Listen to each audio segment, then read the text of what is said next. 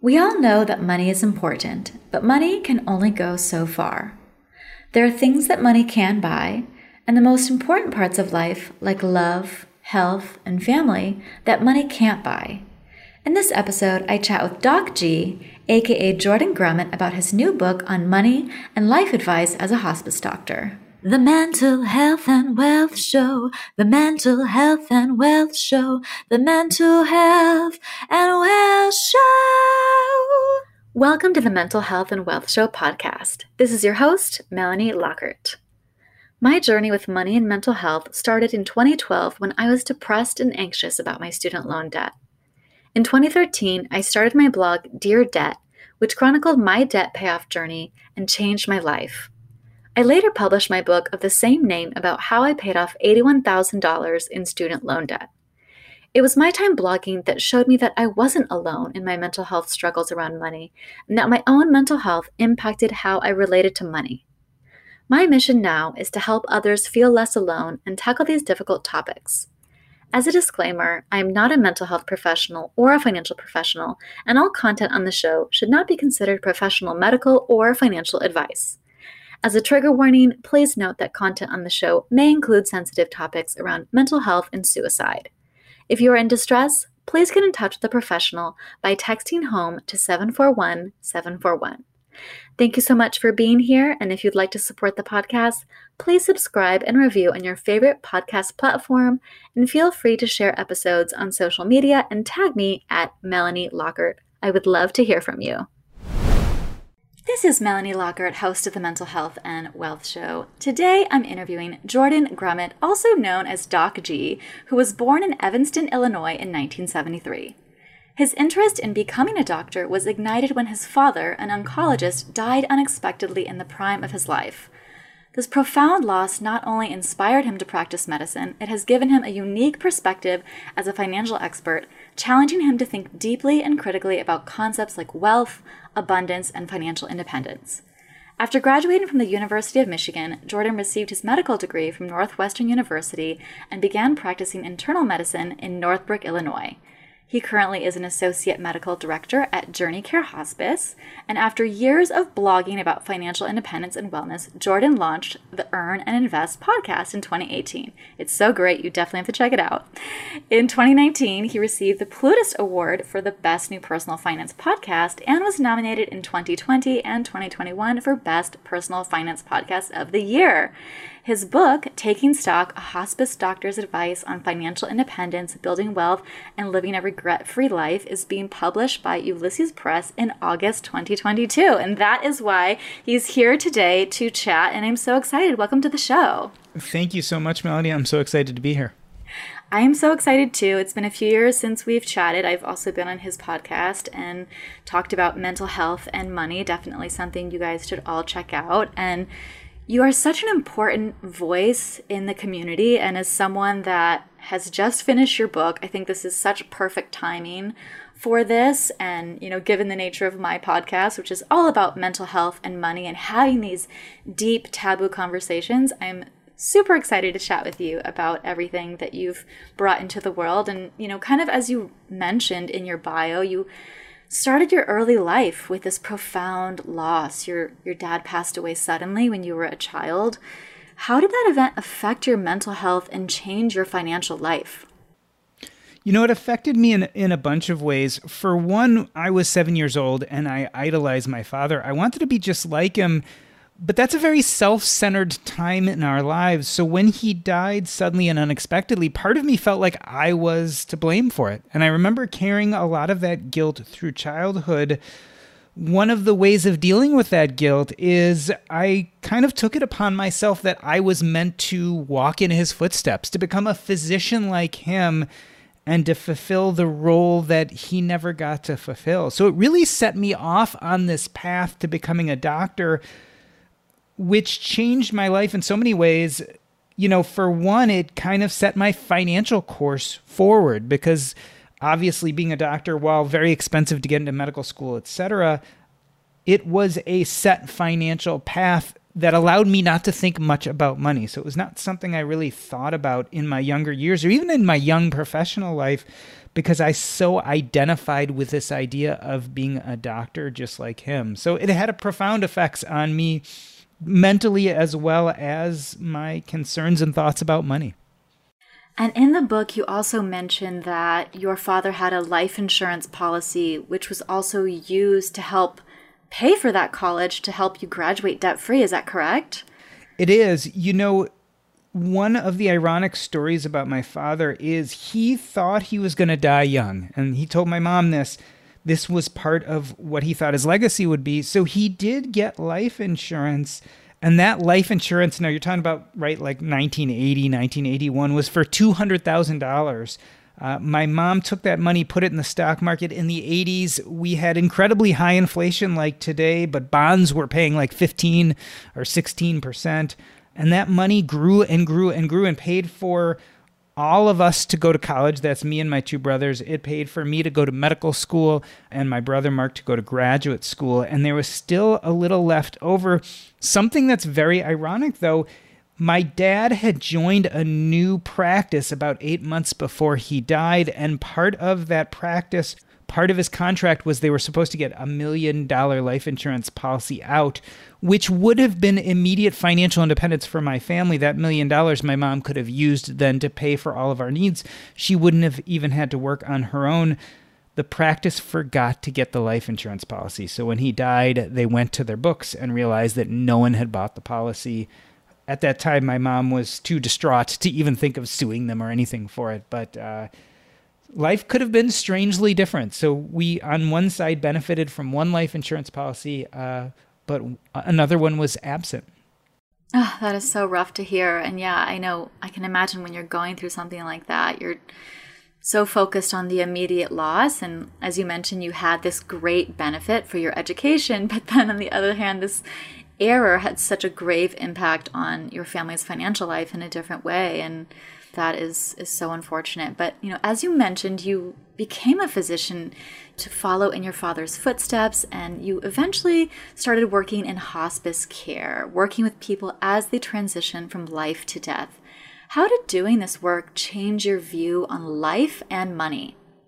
So, interestingly enough, when I went to medical school, in my first week of medical school, I joined the hospice program to be a volunteer one of the first patients I ever saw during that first week of medical school was a hospice patient.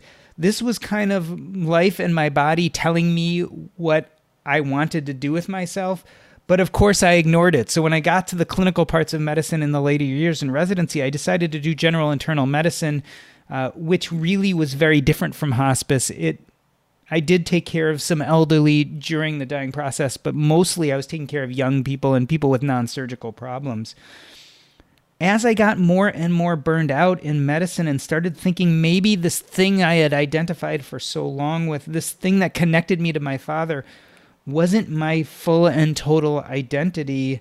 I started looking for ways out of practicing traditional medicine. So that's how I got interested in financial independence and learning about wealth management. I realized that I was financially independent because my parents had taught me some great financial modeling and I started looking at my job and I said, well, what do I still enjoy? What still feels like it's part of my identity? I whittled away almost everything, but what I still felt had some sense of identity and purpose to it was my hospice work. And so I stuck with the hospice work. At the same time, I had delved deeply into personal finance. I started a blog, eventually a podcast. I wasn't as interested in how you get to financial independence because, for one, I had already gotten there. But for two, there were lots of great resources, podcasts, people who could talk about that. What I was more interested in is what now and the why behind why we do what we do with money. As I built that life out, as well as started practicing only hospice medicine, I realized that the dying had lots to teach us about money and life.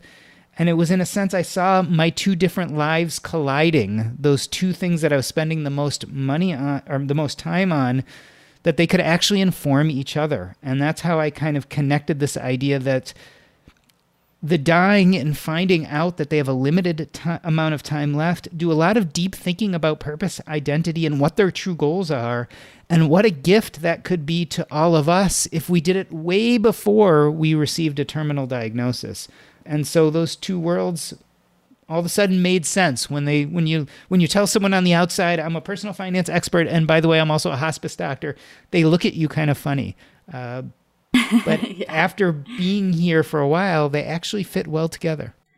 Yeah I mean to think about how to use your money in the best way possible to enjoy your life and how can we feel more alive today? Because something you mention in the book is that we are all dying every day, and it's not a pleasant thought for a lot of us, but it can be a powerful thought for us to refocus our priorities and how we spend our time. And I think your book is so well timed because Obviously, many of us know that we are going to die eventually. We obviously hope that day is far, far, far in the future and not anytime soon, and it will be peaceful and easy, but you know, those are all projections and fantasies. We have no idea what's coming for us.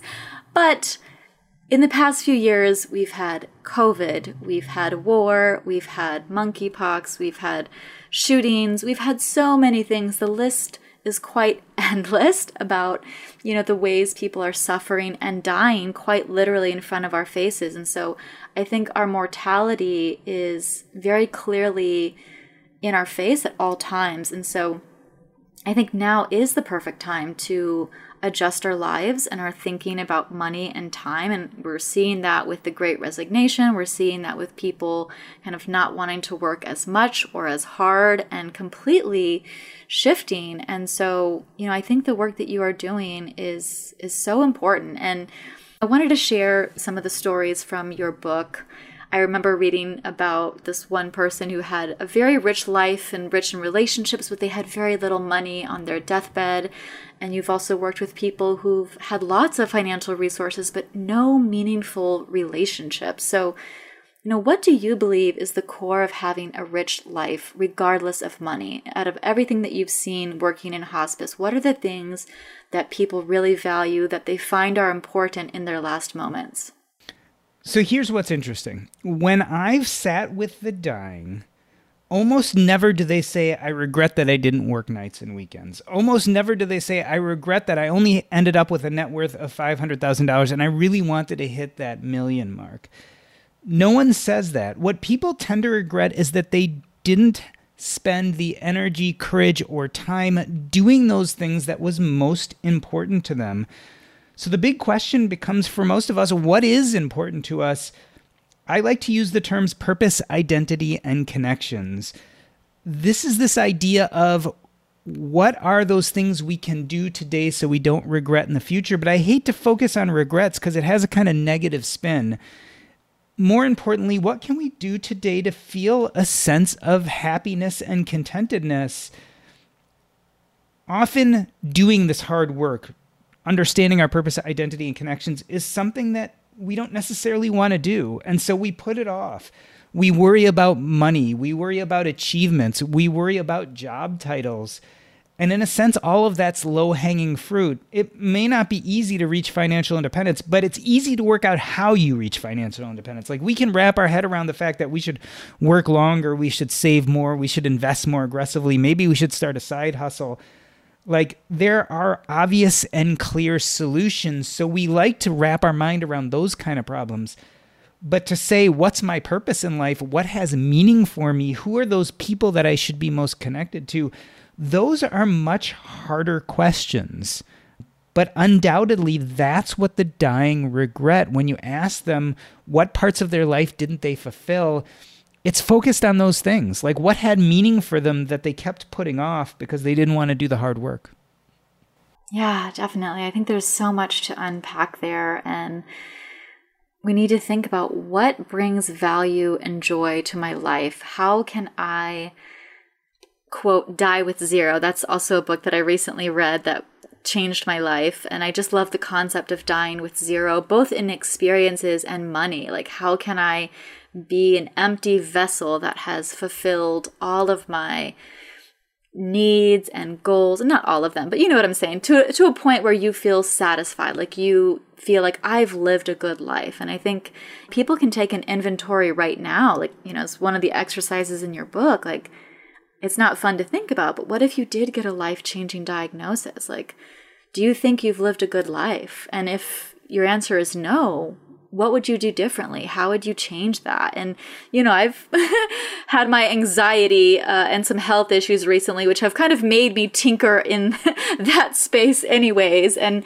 I've actually come to the conclusion like, I've had a pretty cool, interesting life. And obviously, I hope I have many more years to come. And I can be healthy and, and well and, you know, thrive. But that was kind of a good litmus test for me to be like, I am proud of my choices. And it's not been easy, but I've, I've had fun. I've had good experiences. I've had good relationships. Like, how can you maximize this feeling of, of living life, right? Yeah, and I, I like what you just said there because a lot of times we focus on the regrets. What haven't I done so that I can then go do those things now because I'm doing some type of life review at an earlier age? But the other part of that that we don't talk about often is very true too. Sometimes during this life review process, you can also celebrate what you are already. And there's a certain amount of strength with coming to the terms of God forbid I get hit by a car tomorrow and die. I've lived a pretty good life. And that's also part of the process, which I think is really important. We focus and struggle with enough so much in this community. And a lot of times we're talking about enough money or enough achievements or accolades. But when you do this life review process, if you're lucky, you can also say something to the extent of, I am enough. And reviewing your life can really help you do that. And that's a really good way to live the rest of your life. Like, if you can come to terms with what you've done and what you haven't done, if you can celebrate all those things that you're proud of, all those things that have helped codify your purpose, identity, and connections. Um, it's a I think it's a big part of, of what we call quote unquote happiness or, or feeling good about what's happening to us and dealing with the roadblocks ahead. Because even the most lucky of us are going to deal with life issues, financial or otherwise. And having that strength of saying, I am already enough as you face these problems is a great starting place. I love that I am enough. I think that is so important, and especially just dealing with the day to day mental health challenges that we all face. Also, just saying, I am enough. I'm enough right now, and I'm doing enough. And, you know, kind of thinking about day to day enjoyment. Like, I know when I'm stressed out about work or a deadline, I always try to think about, you know, I'm not going to really be thinking about this on my deathbed. I'm not going to be worried about, oh my gosh, this article that I have to do or this or that. It's like, I'm not going to be thinking about work on my deathbed. So I can kind of let go of that stress because it's not that important to me in the long term. And that can be a great kind of reframe. And obviously, we talked about you know how there's so much more to money especially when it comes to living life but obviously money is a very important topic and it's something that we need as a resource to help us should things go awry and I've actually heard of this, but never so explicitly as in your book, something called a Medicaid divorce. And I just would love for you to share what that is and how it works, because I think for a lot of people who are not familiar or just have never thought about it, like might think this is very strange, but it's probably more common than we think. And I would love for you to shed some insight about that so Medicaid divorce. I took care of a hospice patient, but pre-hospice, he was taking care of his own wife.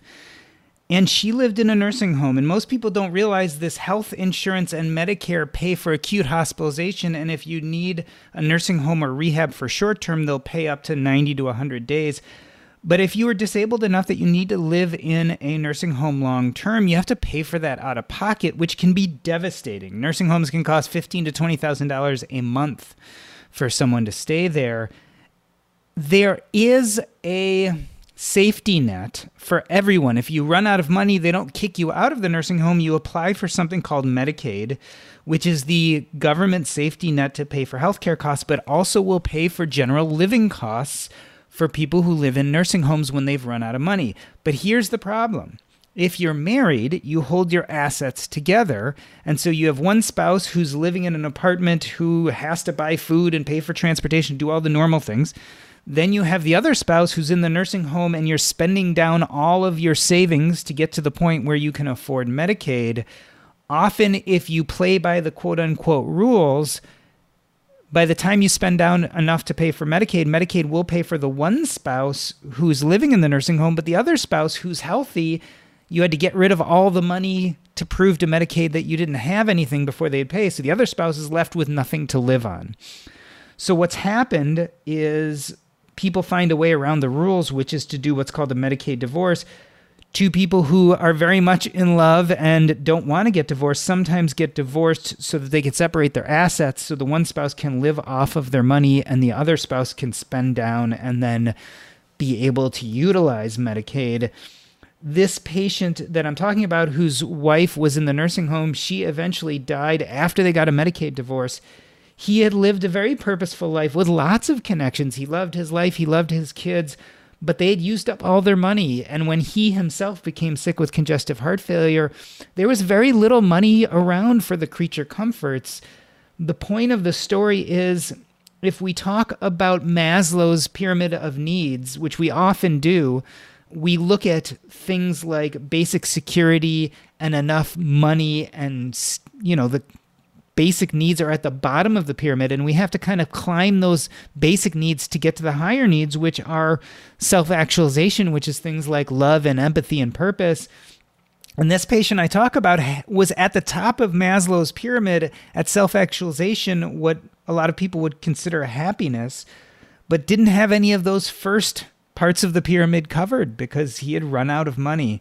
And so I make the point in the book that we should flatten Maslow's pyramid, we can't work on our financial needs first and forget about purpose, identity, and connections, or Maslow would call it self actualization, but I think they're the same thing. We've got to work at, on them all at the same time. And so we have to flatten that pyramid and start working on all the important life aspects as opposed to waiting to get our finances in order to start enjoying our life and doing the important things.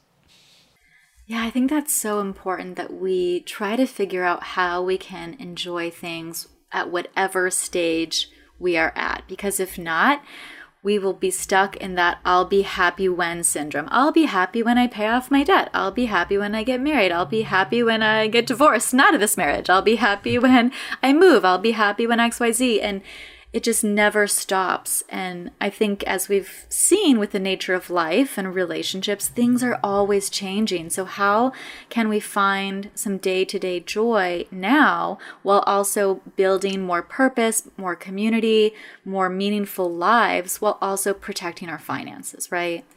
Yeah, and I, I think that's really the goal is as opposed to building a financial framework first, we have to really think about purpose, identity, and connections first, and then build the financial framework around that. And I think that's kind of that basic mistake we all make. Ooh, maybe it's like a brick house. Like you are inside the house, and the brick by brick of the brick house is like the security and the finances protecting you. Yeah, I mean, and that isn't that the idea? Like, we keep forgetting money is not the goal, it's a tool, and it's a tool to utilize to better live out a life of purpose, identity, and connections. Instead, for some reason, we start thinking it's the goal. And so, what happens when you set your life priorities based on the goal of money, you eventually get to that place you wanted to be and find that you don't know who you are and you don't know what you want to do with your time. And that can be very disconcerting. Yeah, definitely. This reminds me of a quote that I unfortunately don't remember who it's from or I can't credit it properly, but it was basically the gist of this. If you have a money problem that money can solve, you don't have a problem. And I thought that was so profound because it's pretty straightforward. If you have a money problem that money can solve and you have that money, it is solved, right? Like my cats need to go to the vet, I'm going to throw money at the problem. I need to go see the dentist, I'm going to throw money at the problem. Obviously, if I don't have money, then I have a money problem, right? And so I think what we're trying to do is to solve the money problem. And a lot of people have money problems, we know that. But I think when we're talking about life and purpose and meaning and also financial security, how can we have money to throw at these problems and then realize that there are other problems as you know like you've dealt with like there's not enough money in the world to save someone from cancer to bring someone's life back so that in my mind is like so great to have financial security because you're just like i'm to throw money at this problem and just solve it and like not think about it Obviously, if you have quote money problems, then you need to work on that so that you can't just throw money at the problem. But then as we've you know realized there are these other problems in life that are much deeper that money cannot solve. Yeah, in the book we we use the concept of money is like oxygen. If you don't have enough oxygen, you'll do darn near anything to get it. On the other hand, once you have enough oxygen, giving you more does nothing for you. And I think a lot of life problems are like that. Hey there, thanks so much for listening to the Mental Health and Wealth Show. I wanted you to pause real quick and take a mindful minute. Close your eyes and take a deep breath. And exhale. Take a deep breath again. And exhale. Taking a moment for yourself is so important for your mental health. Now, before we get back to the show, I just wanted to say if you are enjoying this episode, please review the podcast and share it on social media and tag me at Melanie Lockert and share your thoughts. It'll really help spread the word about the show and help others with their money and mental health. You can also support this independent podcast and buy me a coffee at ko-fi.com forward slash Melanie Lockert. Yeah, so wanted to transition a little bit. So you discovered the fire community after feeling like you had a bigger calling aside from being a physician. Yet some people retire early and have no purpose or direction. Know, you've been in this community for a while and you've talked to a lot of people. Like what do you think people get wrong about fire? So, financial independence retire early. My biggest problem with it is I believe at least it started as a movement based on fear.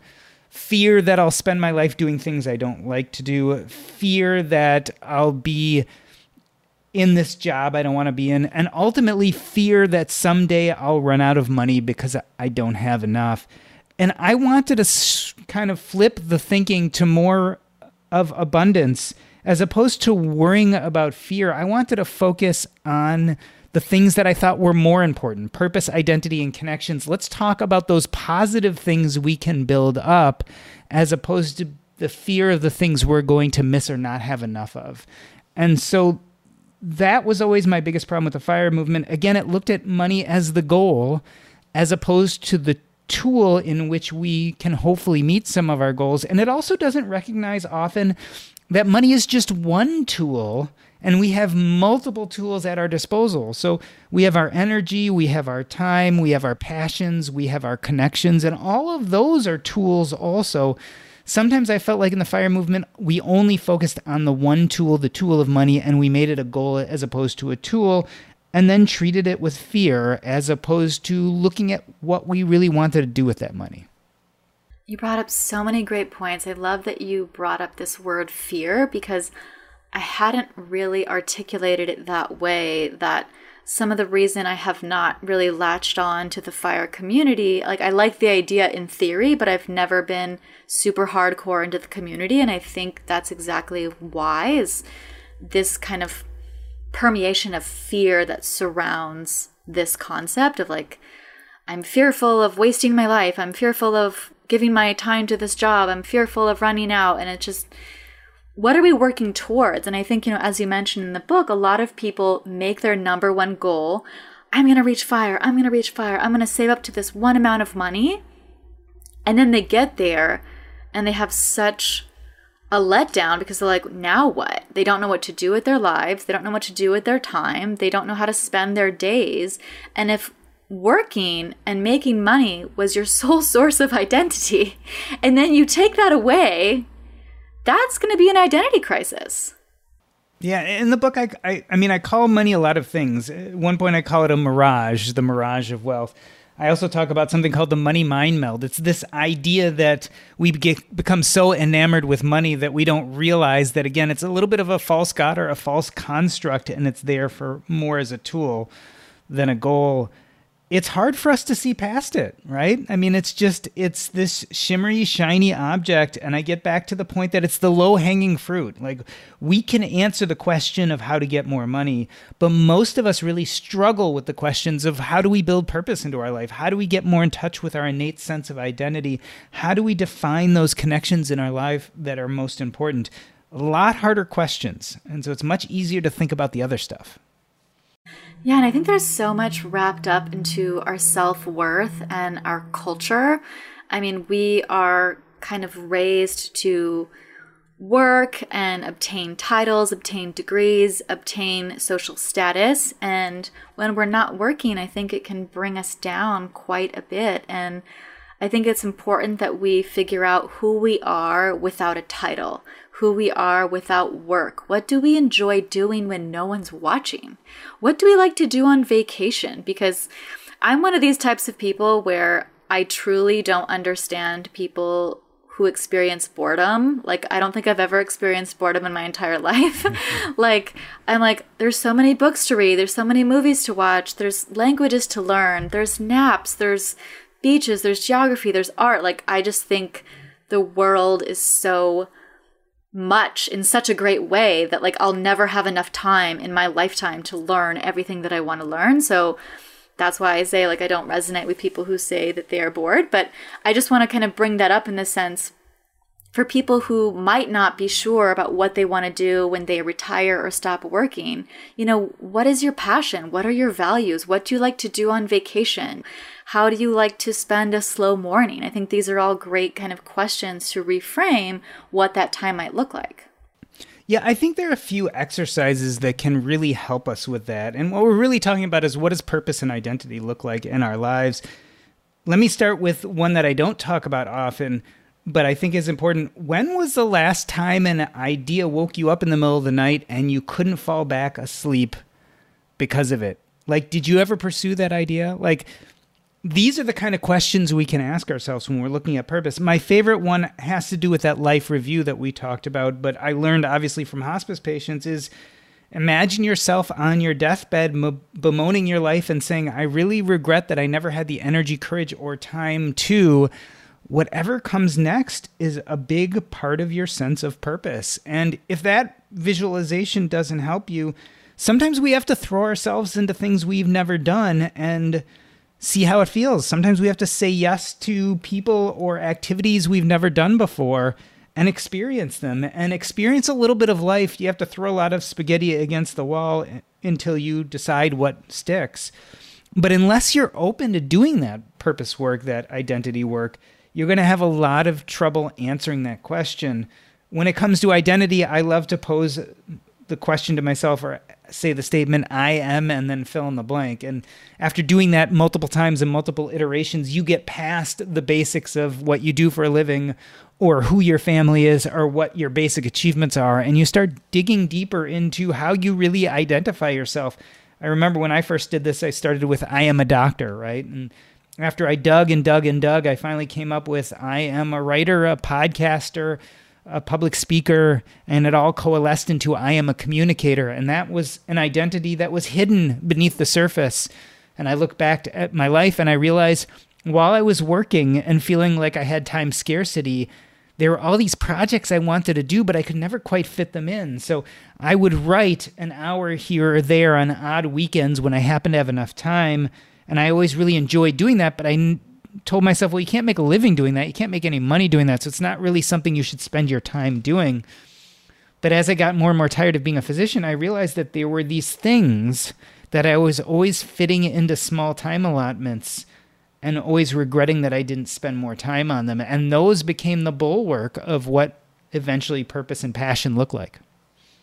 I love that. And actually, I wanted to pick your brain after listening to everything that you just mentioned. You know, imagine someone's listening to this podcast right now. They are a burned out physician or a teacher or insert whatever profession, probably everyone, but you know, obviously there are levels to this.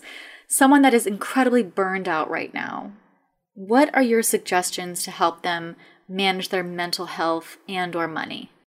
So I think there are multiple things to do when you hit that area of maximal burnout because I think it's a time where you need to make immediate change.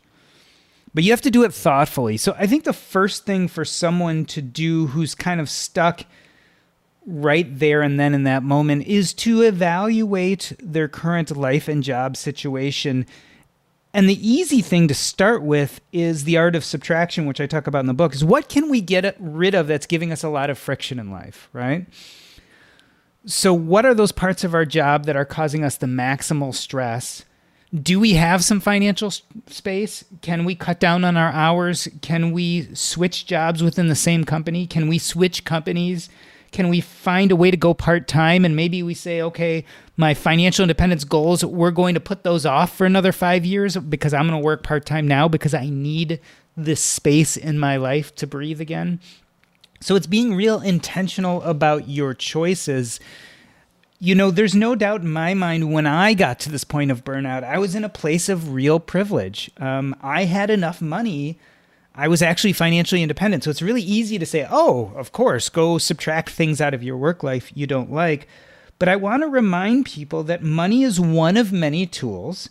And we need to start looking at all those tools we have available to us to deal with these kind of unhappy situations. So let me give you a different example of someone who maybe is just making enough money to put food on the table. Let's say you're in your early 20s, you just got out of college, you got a suboptimal job, it's not paying you as much as you want. You're working the 8 to 6 or the 9 to 5. It's paying you enough to live, but that's it. And maybe you're even within a year or two you're getting burned out of this job and you're like I need choices. I need to do something. How the heck am I going to use the art of subtraction? If I work any less, I'm not going to make enough money. Well, this is a great time to start looking at all those other tools we have. You might not have a lot of the money tool, but you're young, so you have your youth and energy, and maybe you have a little bit of time on the weekends. Could you start doing a side hustle on the weekends? And I wouldn't say just any side hustle. Could you find a side hustle that you're passionate about, something that gives you a sense of purpose and identity, and say spend three or four hours a weekend doing that? Let's say you do that and it brings you no extra income. You're still stuck with your 8 to 6 or 9 to 5 but at least then you spent some time on your weekend doing something that was purposeful that made you a better person that you enjoyed. But let's look at the other side. What if you started that side hustle something that was purposeful for you and you happen to make a little bit of money? So now you've created a little bit of extra of this money tool next to your time and energy tools could you then use that to maybe cut down on that eight to six and make it a nine to five, or maybe a four day instead of a five day a week job? I'm not saying you leave your job completely, but can you start subtracting a touch out because now you have a little financial space and see what happens? Maybe that extra day gives you more time to work on your side hustle and it can take up 50% of your income. Maybe then you can do that job you don't like only 50% of the time and build that side hustle up more maybe it works, maybe it doesn't, but we've done a few things there. One is we've built purpose and identity into our lives either way, even if that side hustle never makes any money. And B, we've given us the option of possibly subtracting out parts of our work life we don't like. And so I think that's how we have to look at it. We have to evaluate what our tools are, we have to evaluate what our situation is. And then we have to subtract the friction out of our lives and start adding things with purpose. And I'm not going to say it's going to be easy. I'm not going to say you're going to be able to do it immediately. But I think people on all levels of the wealth continuum can start making these intentional choices, especially as we recognize that money is just one of the many tools we have. So important. And yeah, I think how can we spend even our limited free time in ways that try to refill our cup? You know, maybe that's talking to a friend or family member. You know, I know I'm guilty of this. Sometimes if I'm too tired or burned out, I just mindlessly scroll. But, you know, I've realized that's always not the best for my mood or my energy. And just kind of bringing that awareness to change, even if it's small and it starts out slow. Yeah, yeah. And again, the point is how can we be more intentional to add in the things that do give us purpose and eventually get rid of the things that don't?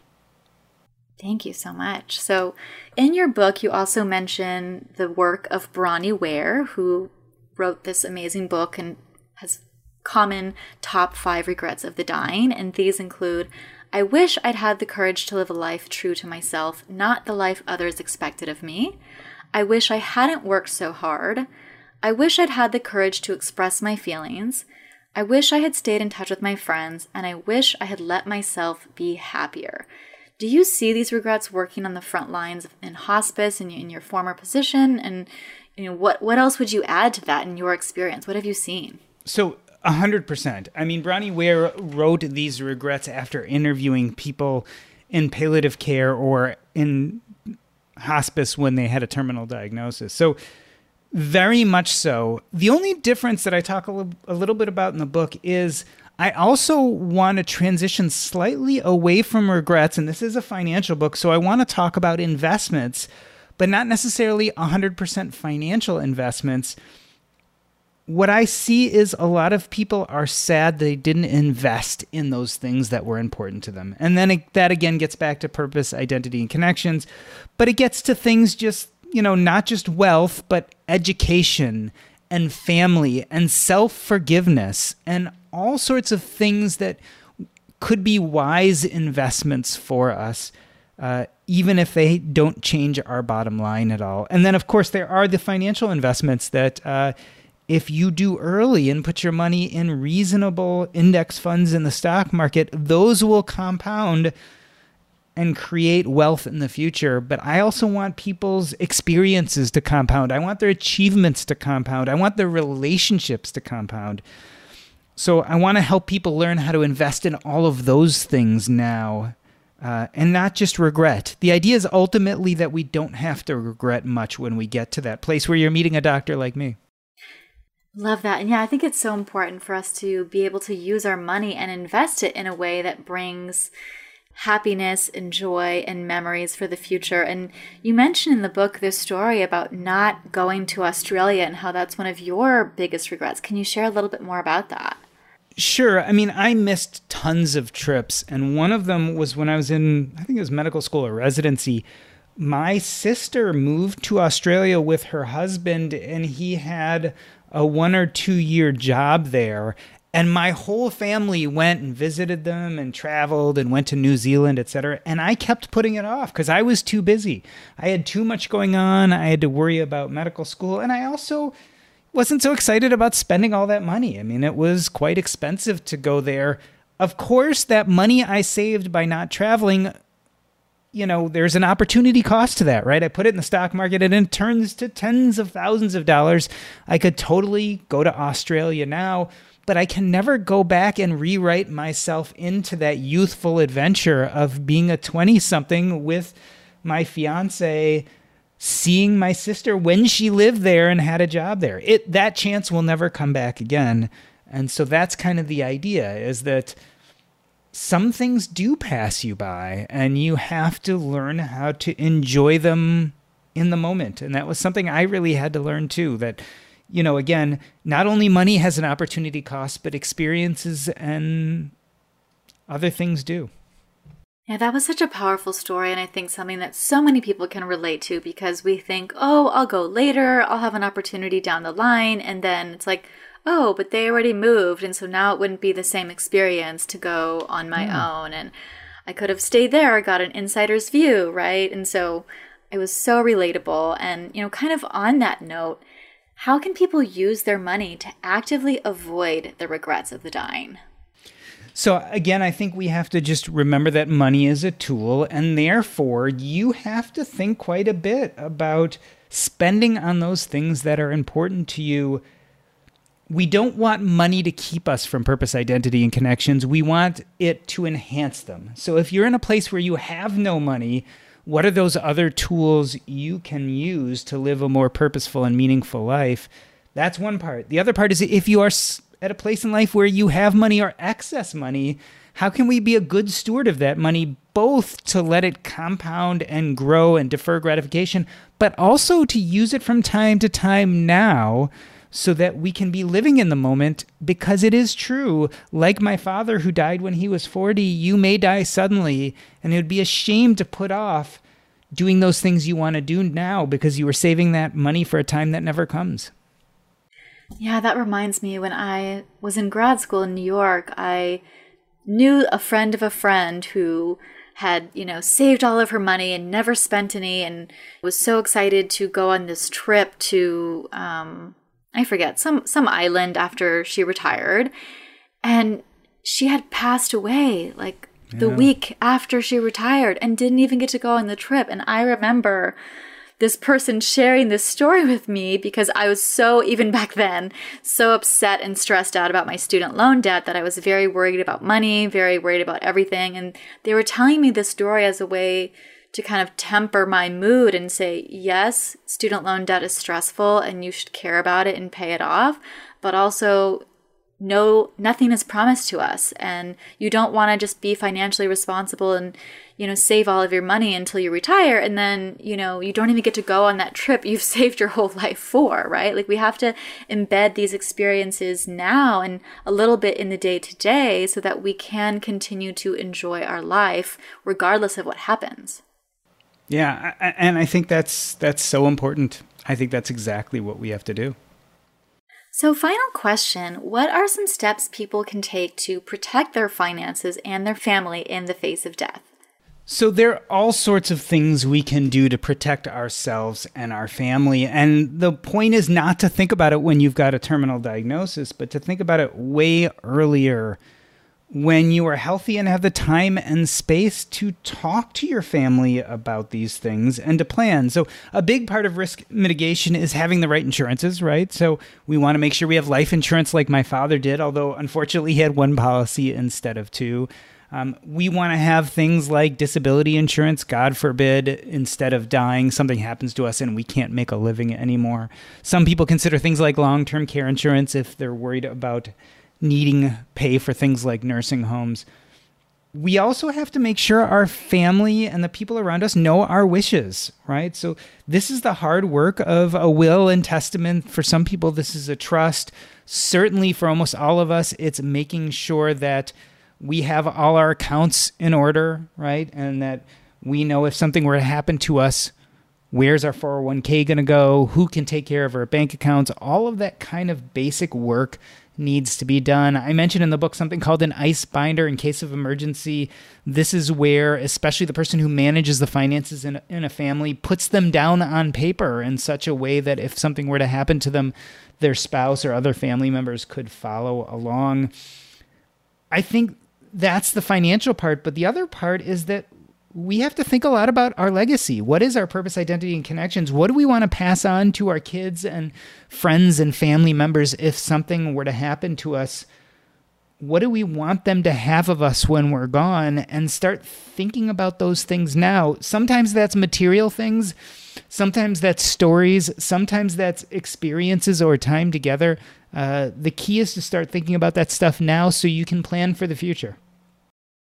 Love that. Thank you so much for sharing your expertise on the show and your amazing new book. Let people know where they can follow you and purchase your book.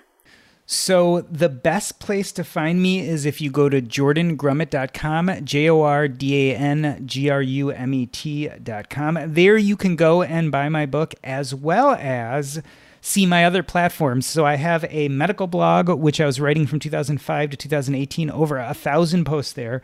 I have a financial blog called Diversify, as well as the Earn and Invest podcast. Everything is there. The book itself you can buy anywhere books are found, especially online Amazon, Books a Million, Target, wherever you buy books, it'll be there. And then if you're interested in the Earn and Invest podcast, just go to earnandinvest.com. But any of those places, you'll find links to everything. Definitely recommend this book. It is such a great inspiration on how to live life and manage your money. Thanks so much for coming on the show and sharing your expertise and bringing this beautiful new work into the world. Thank you so much for having me. It was a blast.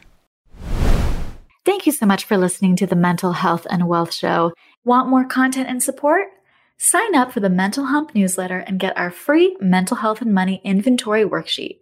You can sign up at mentalhealthandwealth.com and also check out our other blog posts and podcast episodes. Also, we host a mental health and wealth hangout every other Thursday over Zoom at 5 p.m. Pacific to chat about all things money and mental health. If you'd like to support the podcast, it would mean so much to me if you left a review, and you can also support me at ko-fi.com forward slash Melanie Lockert. And lastly, I want to remind you to do something for yourself to take care of your mental health and wealth.